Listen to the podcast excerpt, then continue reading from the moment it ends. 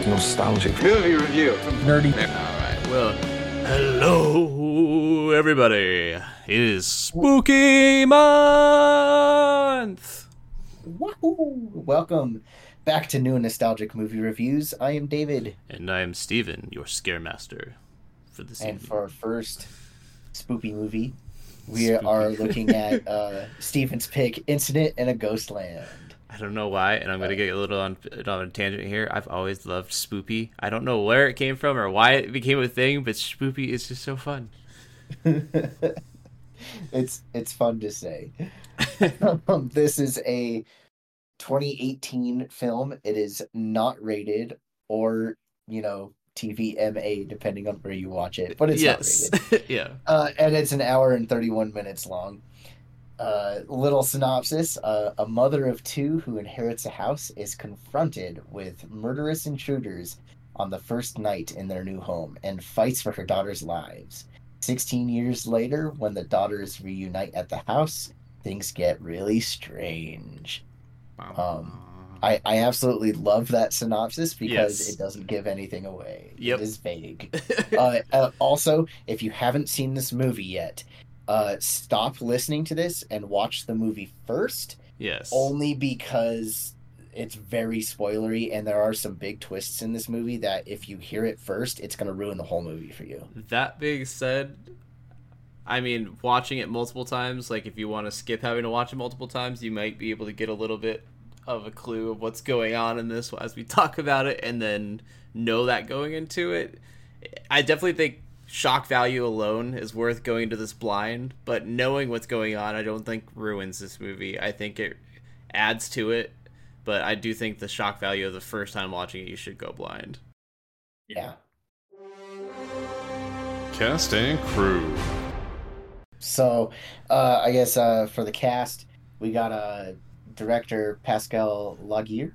I hope I said that right. Sorry if I didn't. Crystal Reed, Mylene Farmer, uh, Anastasia Phillips, Amelia Jones, Taylor Hickson, Kevin Power, and Rob Archer. Yes. All right, I guess uh, ready for this uh, first section. Best performance. Um, so who do you have as your best performance for this? It's kind of a a, a two hitter, Okay. same character. Oh, okay. I think Crystal Reed and Amelia Jones, they play respectively uh, adult Beth and young Beth. The main girl, the story's kind of focused around the main sister.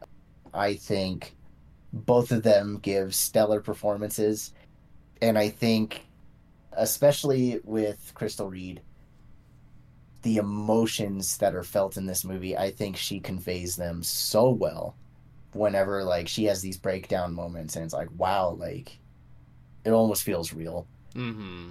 I also think anastasia phillips and taylor hickson do a great job with their character I was actually gonna say. but i i just think the other two okay. shined a little bit more for me I actually have uh, Vera's performances as my top performances. that's awesome So that's kind of funny. We chose a different sister there. Especially, I think adult Vera. Um, I think had the most insane performance in this for me. Um, her Mhm. performance really just showed how heavily traumatized she was, and from this perspective in the movie, her struggling with a disillusion, which we know isn't the reality, but it is just horrific the way that they play that scene when she's still like thinking she's being attacked 16 years later and she's in the basement and she's naked and running around thinking she's gonna get burned and tell them she's a good girl and just this frantic nature was just insane to see But she does really good with that and but honestly i think like that scene in particular and some of these freakouts Mhm. are a bend in reality that Beth had created. Um, once we get into spoilers, I'll explain more. Mm-hmm. I feel like a lot of those moments where she is freaking out have some truth to them for what's actually Yes. going on. But then I think creatively, Beth bent the truth a little bit. Yes. Which I mean, we'll, we'll get to it. We'll yeah, get to yeah, it. yeah. So you ready for the next section yet? favorite moments. For me, uh, one of my first early favorite moments of this is the mother just going ham on the attackers. I thought this was a really cool, brutal moment of the mother just really trying to save her kids from these brutal attacks that are happening. And mm-hmm. this fight was weird to watch, and it was kind of just like from the perspective of Beth throughout most of this. So the camera views were obscured sometimes, and it was kind of frantic. But I really liked the way most of it was shot, and mm-hmm. I like how this is where the illusion starts. Yeah, um, I'd agree with you. I think that's a pretty powerful scene. Uh, I think my favorite moment, uh, and this is getting into spoilers. Mm-hmm. I think when you realize that the events that adult Beth has gone through were all in her head and she's still young and stuck in the house. Like that Yeah. transition, like, because it does this beautiful transition where, like, adult Vera and adult Beth are, like, holding each other on the floor and the camera pans behind this dresser. And when the camera comes on the other side of the dresser, it's back to the young versions of them in the same position, comforting each other. So I, I really, I think that scene where you also just start realizing everything that she made up in her mind and twisted for her reality, like, is not reality. Like, it was, Yeah, it was a twist that I definitely was not expecting because the movie kind of tricks you into thinking it's going like maybe two or three different ways than what actually happened. yeah. And the scene right before that, we get uh, adult Vera being attacked by an invisible force, and we had a nightmare before that where it almost seems like it might be paranormal or something in this house afterwards, like where something else is help happening and we don't even know what's going on, but we're actually seeing her sister being thrown around and beat around by something that's not there, and her fingers are broken to crap and you hear male voices going on you're like what is going on? And then when they transition and you realize it's all been in her head like this is and i i agree this is the best moment in this movie. Mhm. Cinematography wise everything wise where this is just like holy shit like whoa. Like I don't know how much time has passed since the initial night attack, but like you realize that those two attackers actually killed their mom and has imprisoned them and been torturing them. i have a theory on the time length Okay. So in her adult storyline, she talks to in the interview that she has with the Hollywood producer or whatever. She has that moment where she says that the incident in a ghost land has been out for two weeks. So I think they've been Oh. in the house for two weeks. So at this point, they have been brutally tortured for 14 days straight. And this is Rough. two weeks later, and everything we've seen has just been her dealing with the trauma of being tortured for 14 straight days. Rough. Yeah, it, it's it's it's brutal. It is definitely brutal, brutal, brutal moment. Yeah, and I'll uh I'll get more into like earlier you mentioned like it the movie you know almost tricks you into thinking it's paranormal. We'll get more to that Yeah. in the spoiler summaries. Um are you ready to move on to what's next? Um, one other thing I did want to say in here as favorite moments. Um, there's a moment where the they call him the Fat Man in this. Uh, the Fat Man lands on the dolls, and this is a guy who dresses the everyone up as dolls and likes to play with dolls and is very creepy creepy. with everything with it, but when the dolls make sounds, he hates it, and he thinks the dolls are mocking him at all times. And he lands on a case full of dolls, and all of the dolls' sounds all go off at once, and we hear them as what we hear in the real world at first, and then all of a sudden it starts transitioning into hearing what he would hear with them calling him fat pig no one loves you everyone hates you you should just die who no one gives a fuck mm-hmm. about you and it's it's really trippy and really kind of brutal hearing what he hears the doll saying this vicious mockery and it's just Yeah. it's it's ridiculous and it's a really cool shot scene the way that they use audio in this Yeah, I think one of the strongest things this movie has for it is the audio. oh 100% uh, so yeah that's it for favorite moments for me i guess let's move on to our next section What's next? So, next week for Spooky Month, we are looking at my pick, Evil Dead Rise. Yes. Go check it out. I believe it is still on Max. Yeah, it's on it's on Max right now. Yes. And I imagine they'll at least keep it on there through October, but I'm not sure. Oh, of course. Yeah, I, I, probably so. So now let's move on to our summary section. Let's sum it up. Yes. So, summary of this movie. Um, like we said, this movie was. It's been hard even so far talking about this without spoiling too much. You probably had some of it spoiled for you already if you haven't watched this, but here we go. So, Beth, Vera, and their mom are moving into a distant relative's house. Of course, the house they are moving into has been abandoned for a bit of time and it is in the middle of nowhere. While traveling to the house, the girls are followed by a candy truck that acts weird, turning on all of its lights, honking at them, and even pulling up next to them. The girls then arrive at the house, and a normal family moving into a new place kind of drama unfolds. Where you get the daughters who don't want to be there, the daughter who's okay with being there, the mother who's just trying to keep everyone happy, even though they had to move across the country and leave their boyfriends and other friends or whatever drama behind. And as the girls unpack, they hear some loud noises, and they quickly realize they aren't alone. The girls and their mom have been brutally attacked and assaulted. The mother is able to get the upper hand on the attackers and kills two of the men. We skip to 16 years later when Beth is a famous horror writer and she has written the story Incident in a Ghostland. In just two weeks of the book being out, it has become an instant success, and after an interview and a horrible nightmare, Beth gets a call from Vera screaming for her to come back this scene, knowing the premise and everything that happens in the movie, is so powerful. On a second watch through of me and my wife watching this, this was insane to me because her screaming at her sister to come back is her screaming at her sister to come back to reality. It's not through a phone. It's literally her in her face, like Snap back Snack to back. reality. oh, there, goes, gravity. Couldn't help it. Oh, well, well played. Well played. Ah, that was brilliant. but yeah, just just amazing scene. Um, after that call, though, she goes back to visit her mom and her sister, who surprisingly still live in that same house. Which, who the fuck would live in a house that you get almost killed and horribly assaulted in? Beats me. I don't know why you would ever stay in a house that all that shit happened in.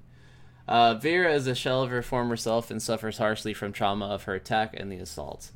The mother seems to be the exact same, and she keeps warning Beth not to worry about her sister or listen to her sister because her sister keeps believing she is still under attack. Uh, you start to get clues throughout this entire time that something isn't adding up, and you don't fully know who is delusional or what is real or why some of the dialogue and everything feels off. hmm Vera is attacked by an invisible force that causes Beth to start a to break through the truth, which is absolutely horrifying. Their mother did not survive and attack the attackers. Their mother was killed right in front of her eyes, and ever since that moment, they have been trapped in this hellscape, being tortured for weeks. After this, uh, they do end up managing to escape the house and on their escape of the house they do run into some police officers. They get their attention of some state troopers. The state troopers call in for backup and when the troopers are trying to talk to the young girls they are shot by one of the attackers again and dragged back into the house. Ugh this moment was brutal. Yeah. once they get back into the house, uh, they are about ready to be attacked again, and then police come in that were the reinforcements that were supposed to meet up at the house and take out the attackers, and we see the girls traveling away in separate ambulances. And the movie ends Yes. with Beth looking up at the screen saying, I'm a writer. Cut Yep. to credits. some people say it's ambiguous whether they actually got out or not, or some people said because Vera was silent at the end there and they went off into different ambulances that Vera might have actually died and she might be the sole survivor and she had just a vision of them both surviving or maybe they're that they're actually still in the house. Yeah, who, who I, knows? I don't like that idea at all. I want to believe they made it out, but I know this director is notorious for horrible, brutal endings. Mm-hmm. I will say, uh, so this movie I feel like is a mixed bag as far as quality. Mhm. I feel like there are some really well shot scenes. I feel like you know the acting is fairly well. There's uh, a couple, at least one character that I feel like just didn't give their all. But the mom. I like, yeah, I feel like I feel like the mom Pauline yeah, just everything she says in the movie just doesn't feel like it has feeling. It's just very drony and just I don't know. I don't feel like she gave the best performance. And I know this. I think I saw in her IMDb profile like she's known for a lot of things. So I just it's like she it felt like she phoned it in. Um, but I mean, there are times this movie feels like a high quality production horror movie, yeah, and then there are other times where it feels like it's a made for TV film. that's fair.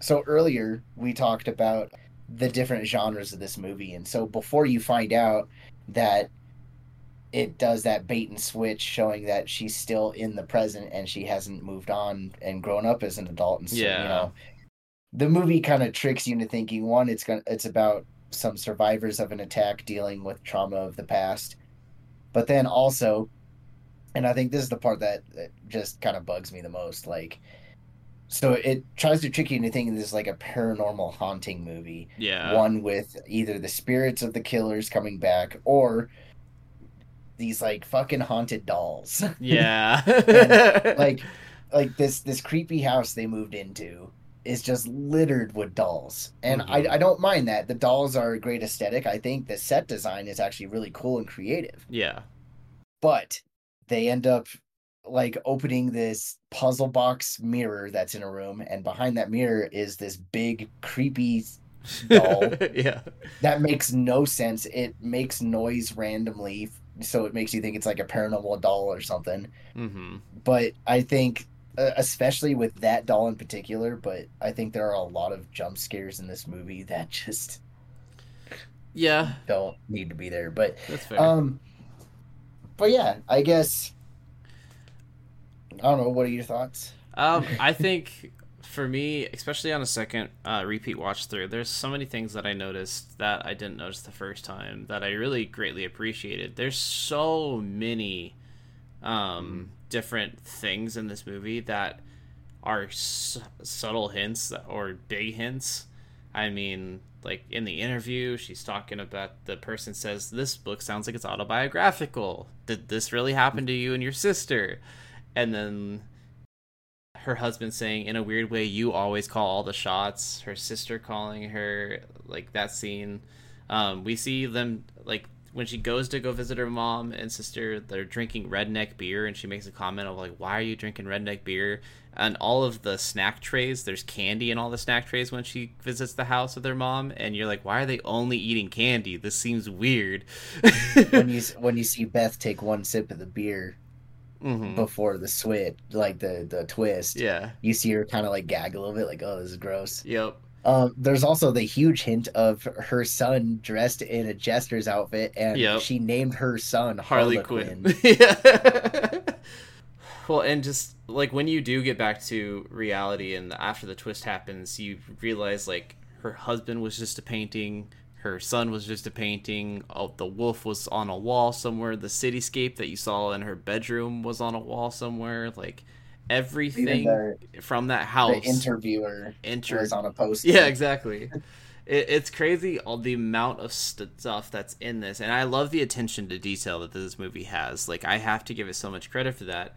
But oh I, yeah uh, I also have to say, like, I've always thought of movies as a way to experience things from any perspective, and this movie shows me a lot about mental health, dissociation, grand illusions, trauma, and depression, where you actually get to like put yourself in those shoes a little bit of like, oh my god, like you dealing with these kind of things, you actually might have these grand illusions. You might kind of disassociate your entire life to be able to survive. And I love that her character says that throughout several times. Like, I, I create these things to survive. Like, if I didn't create these things, my mental health would just be broken. And I love how much this mm-hmm. is inspired by H.P. Lovecraft as well.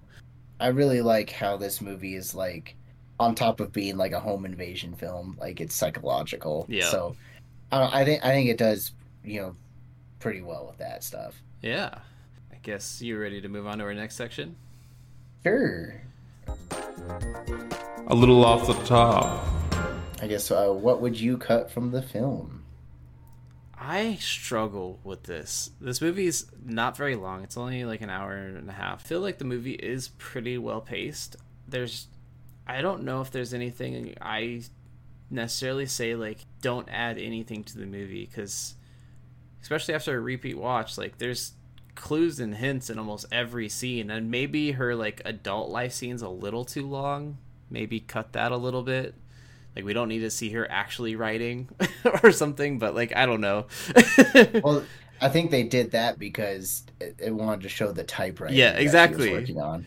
and see that's my problem is like almost every scene that i can think of has some sort of thing that ties to reality like yeah maybe just because the mom was kind of the weakest character some of the mom stuff Mhm. could have been done better or taken out but what about you Um, as far as things to cut, I'm I'm in a similar boat where I wouldn't cut much, but I would definitely cut like at least eighty percent of the cheap jump scares.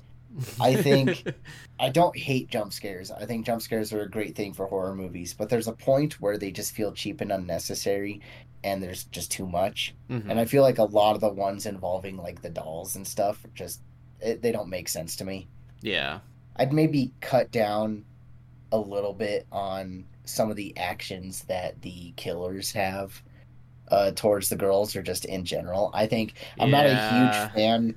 I'm not a huge fan of the trope of having the big dumb lumbering idiot that is just a tank with no thought in their mind. Like I don't know, that's true which is funny because I'm also a huge fan of like Leatherface or Jason. Yeah. You know, but I don't know. I I just think it's done too much. Um, I just think that character is really creepy in some ways that just don't need to be there.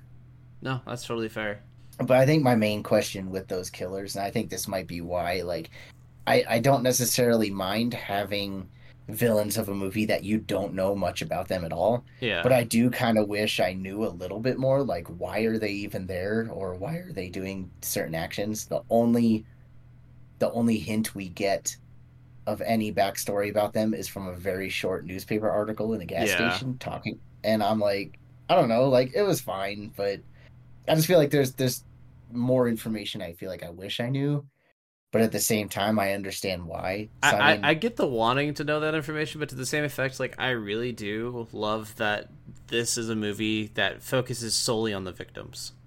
This is a movie that I understand that. that does not like this is more about mental health. I feel like than anything. Like I don't know if you've ever played uh, Hellblade: Senua's Sacrifice. It's very similar to me in the same effect of you uh, the way they deal with trauma and the way they show disillusion and the way they show like all these like the things that the brain can create and the psychosis that people go through.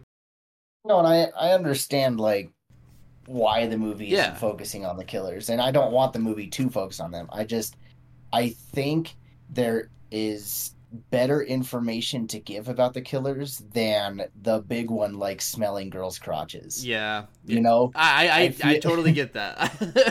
I I feel like there could have been better information given than that. Yes. Because it really just doesn't do anything with them. It doesn't do anything for the movie; it just makes it creepy and uncomfortable. And Yeah. I mean, I know that's you know part of why horror movies exist or make things creepy and uncomfortable, but Mhm. there are some things that's like, is that necessary? True. But I guess to get back to the original, I think I would just cut jump scares. Like not all of them, but no, some and of that them. That's fair because like what you're saying with like the dolls, that makes total sense. Like there's so many of those, especially like her like nightmare scenes where like the dolls are just like popping up out of nowhere in like the doorway. Like that literally just almost confuses you more. Like if that wasn't in the movie, I think you might be able to catch on to things a little bit sooner and you might be able to like just get the whole glimpse of it. I think it's there just to throw you off.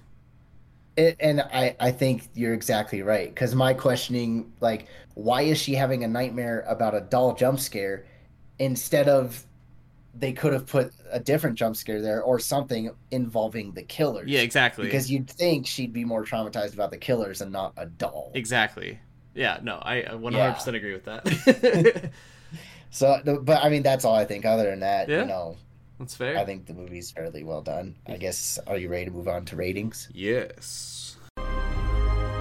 Final thoughts and ratings. I think uh, it's a very creative movie. I think it's mostly really well done. I mean, there's a few things that don't feel right, but I say stream it at least once.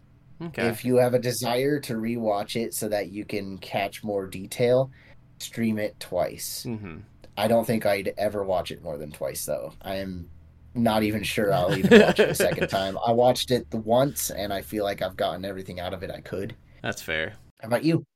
I, I I always hate saying this with movies that deal with such horrible, destructive, brutal topics. I hate saying that I enjoy these movies, but in some aspects I really do enjoy it. And I I have to say that I really did enjoy this movie. I think this movie showcases psychosis in ways I haven't seen a lot of movies do before that I really really enjoyed. I loved how much it focused on the victims and I loved how much this film it's a movie that goes in ways you never would expect, but it still guides you well enough to the conclusion while still shocking you. Like this movie is just brilliant in the way that it's done that I haven't seen a lot of other movies do this style of kind of bait and switch kind of give you the unexpected before that just really highlights it for me and I know it was a it was a movie I actually heard about from a couple of horror movie reviewers that I love on TikTok and they said the same thing and it's after watching it a second time I'm like man I caught even more stuff and I'm I'm probably gonna watch this every once in a while. I'm not gonna. It's not gonna be like a every Halloween kind of movie or anything, but it, it's one I'll, I'll I'll return to again. That's understandable. I mean, it is enjoyable for the most part. So, Yeah. Again, next week, uh, for Spooky Month, we are going to take a look at Evil Dead Rise. Yes. Join us for that one. Goodbye.